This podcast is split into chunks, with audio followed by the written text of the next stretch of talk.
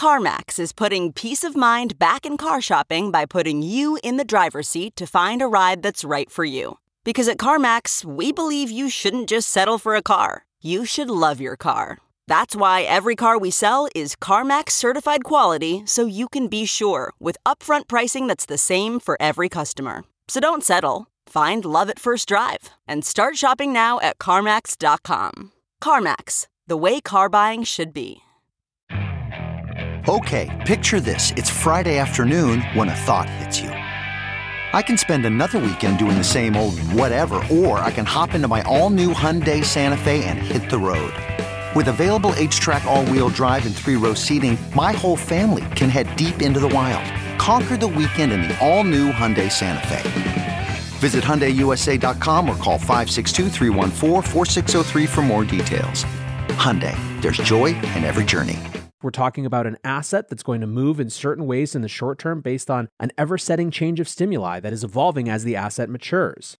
But then we're also talking about fundamentals and fundamentals with Bitcoin involve a huge number of things. They involve belief, conviction, they involve the number of people who have come into the space. Those forces shape the long term of Bitcoin's market cycle and are ultimately the ones that matter more. However, that doesn't mean there's not going to be a lot of volatility along the way. Welcome back to The Breakdown with me, NLW. It's a daily podcast on macro, Bitcoin, and the big picture power shifts remaking our world. The breakdown is sponsored by NYDIG and produced and distributed by Coindesk. What's going on, guys? It is Monday, December 6th, and boy, howdy, you know exactly what we are talking about today. Now, if you were like me, you went to bed on Friday night, not concerned about the markets at all, having a good holiday themed weekend full of friends and family, and then woke up to horror and bloodshed and red all the way down. At around 11:50 Eastern Time on Friday night, Bitcoin started breaking down from around 52,000.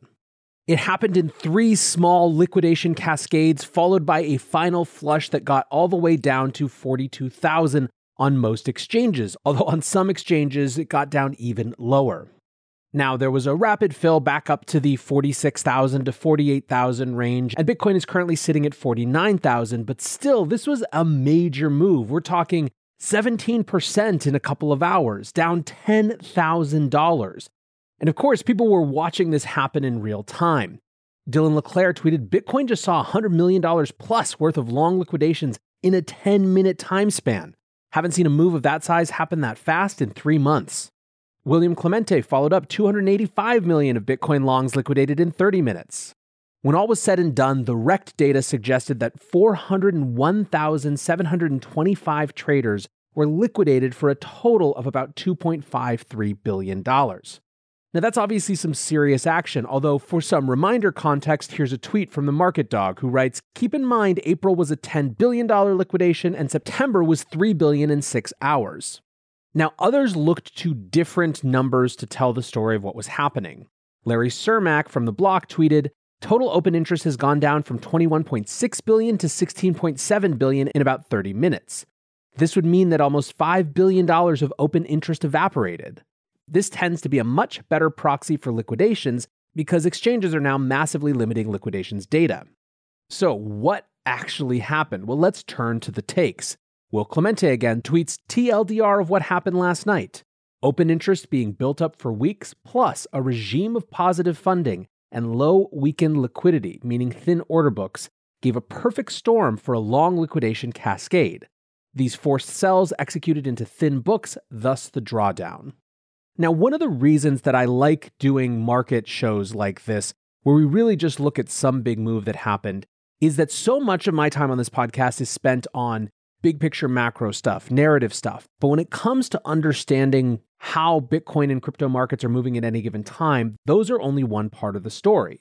The other part of the story is the particulars of market structure in this space. And every time one of these huge moves happens, it's a chance to revisit some of the concepts and themes that we see over and over and over again. So, Will, for example, is discussing that low weekend liquidity. It's not an accident that we often see these big moves on the weekend, late at night US time, over the holidays. Those thin order books mean that as liquidations start cascading and market participants become forced sellers, there's not a lot of buyers with orders ready to go, so it pushes even lower. Now, there were some who also said there was another element of the low liquidity environment, which is that some meaningful part of the industry was down in Miami for Art Basel. Some people said the issue with this was that the whole thing read like a top signal. CryptoFungus tweeted seriously, though, it isn't the top until everyone travels to luxury locations to flaunt riches and parade around their NFTs while bar girls hold up signs with their Twitter names. The bigger question was just if people were all out partying, did it mean that big traders weren't at their computers for this move? Now, of course, as we've come to expect, Sam Trabucco from Alameda got more into the details of what happened. He wrote one of his customary follow up threads. The insane price swings of the past day merit a follow up to this thread, as well as an updated interpretation of what's been going on in the markets more generally, a thread about inefficiency. All week since news of the Omicron variant got out, both the equities markets and crypto markets have been up and down, or rather down and up, as various bad pieces of info, quote unquote, about the variant tank the markets and then they recover in the days and hours afterward. A version of this happened again on Friday, too. Equities ended up net down a bit yet again, though, in my opinion, there wasn't an obvious COVID related impetus this time. General sentiment has been bad, though, and crypto followed suit yet again. A few features of this move were important. The price of Bitcoin, for instance, was nearing in on a long time local minimum. Sub 53,000 hadn't happened since early October, the same day it crossed 50,000. It was late Friday US, early weekend Asia among the lowest liquidity times. These line up for our favorite effect liquidations cascades. Tons of levered longs have been opened in the past month, nothing special, just what always happened in crypto. In fact, the insane leverage is lower than it used to be, but the effect was still substantial. Part of the reason it was still substantial was the low liquidity. On various exchanges, Bitcoin got sub 30K for a moment, and that was because how little liquidity sits on the book during super off hours. The initial liquidations were the same size as usual, but the bids they were getting market ordered into were thinner, causing more price impact and more liquidations, since the prices got really low in many cases, and these two effects feed off of each other. All this ended up meaning that open interest got really wiped out across the board. Much of this was from liquidations. This past day has demonstrated that it's certainly not efficient yet.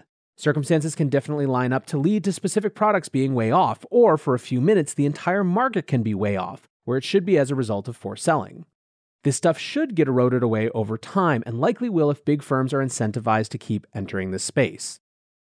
The point that Sam has made on almost every thread about liquidations is that the volatility in price action is caused at least in part by the leverage in the system. In other words, even when the market does want to move down, it generally doesn't want to move down as much as it does.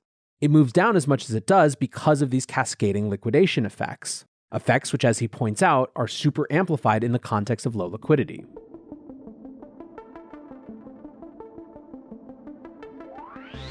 NYDIG sponsors this podcast, and they are the go to Bitcoin company for banks and credit unions, as well as corporate treasuries, fintechs, and hedge funds. Learn more at NYDIG.com slash NLW. That's N-Y-D-I-G.com slash NLW.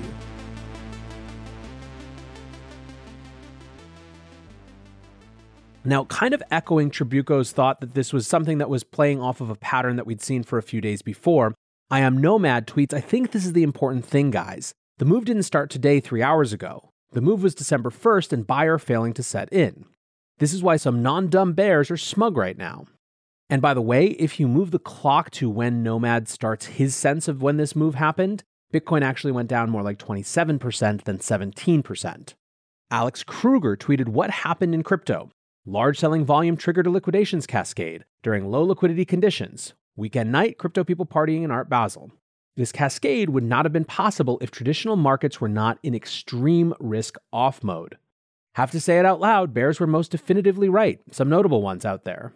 Direction from here, in my opinion, will continue to depend on equities, which is unclear. But for as long as funding remains this negative, odds of another sharp correction are very low. So you might be asking then, what is this equities connection? Interestingly, Bloomberg published a piece this morning called Bitcoin's outsized drop versus Ether may stem from MacroLink. The piece is pointing to a note from Sean Farrell, the head of digital asset research at Fundstrat. And basically, the note makes the argument that Bitcoin has become much more of a macro asset, attuned to macro markets, and correlated with macro assets over the last year as compared to other cryptos. This sort of makes sense. The big driving argument for many of these institutions to get involved in the Bitcoin space was the digital gold store of value narrative.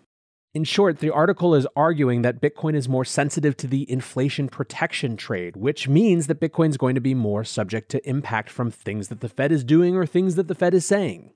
Of course, underneath that, then, might be a question of what's actually going on. And Farrell, in that same note, kind of summed it up. He cited three events on Friday that correlated here news of the Omicron variant, reaction to potential for an expedited Fed taper, and action in the derivatives market. So I think the relevant ones that we're looking at are Omicron and the Fed's expedited taper. Which brings us to another Bloomberg piece Morgan Stanley sees Fed as greater threat to stocks than Omicron. The piece points out that analysts right now are trying to wrap their heads around what threats there are to markets, and many are coming to determine that the Fed removing support is a bigger deal than the new COVID variant. Brian Nick of Nuveen, which is the investment arm of TIAA, which has $1.3 trillion in assets under management, said the major risk to our outlook remains a sudden tightening of financial conditions if central banks are forced to respond to inflation driven by an overly tight labor market. UBS Global Wealth Management said they, quote, expect a period of heightened volatility ahead as investors attempt to assess the risks from Omicron and the Fed based on insufficient and patchy data. This is a sort of rock and a hard place for the Fed, and it's the same story we've been discussing for months now. There are countervailing forces pushing central banks in different directions. On the one hand, there's growing inflation, which suggests for needing a more hawkish policy, which the Fed seems to be pursuing in terms of an expedited taper of bond asset purchases and potentially raising rates before they otherwise expected to. On the other hand, there's the risk to markets from future shutdowns related to new variants of the virus. As soon as the Omicron news was released, remember, there were some countries like Israel that completely shut their borders almost immediately. Anytime you have borders shuttered or businesses with restricted hours or anything like that, it contributes to market instability. Giving breath to that this week was the Bank of Japan, which is reported to have said that Omicron is a potential reason to keep COVID era aid. As I've said before, I'm not sure which way this goes, but there's no doubt that this is going to be the central macro discussion in the months to come. So, what happens to Bitcoin next in this phase? Let's bring it back to our little part of the world. Some think that the benefits of the dovish monetary policy environment are perhaps greater than we give credit for. Jan Wüstenfeld wrote So far, Bitcoin has lived through a phase of continuous support of financial markets by central banks. If the Fed actually tapers, Bitcoin would also likely be in for a rough ride and would be negatively affected, no matter how strong the on chain fundamentals are right now. This assessment basically sees Bitcoin as a risk on asset for the growing part of the institutional world that's bought in. Risk on assets benefit from cheap money, and that's what we've had for the last year and a half. Then on the flip side, though, there is the fundamentals argument. Ryan Selkis from Messari said, Everything that was true last week inflation is here, bonds are worthless, Web3 will eat big tech, DeFi will eat Wall Street, NFTs will eat Hollywood and big gaming is true today with less leverage. Have fun. I think both camps can be true. I think ultimately, when we're discussing Bitcoin, when we're discussing market cycles, even within Bitcoin, we're really talking about two very different things. We're talking about an asset that's going to move in certain ways in the short term based on an ever setting change of stimuli that is evolving as the asset matures. But then we're also talking about fundamentals. And fundamentals with Bitcoin involve a huge number of things. They involve belief, conviction, they involve the number of people who have come into the space. Those forces shape the long term of Bitcoin's market cycle and are ultimately the ones that matter more. However, that doesn't mean there's not going to be a lot of volatility along the way. Anyways, I hope you guys were among the set who was kind of blissfully unaware and just waiting for things to come back without having to worry about liquidation or anything like that. Let me know what you think actually went down, what you think happens next. Join the Discord. The link is on my Twitter bio. Come hang out on Twitter at NLW Anywhere. Happy Monday, guys, and until tomorrow, be safe and take care of each other. Peace.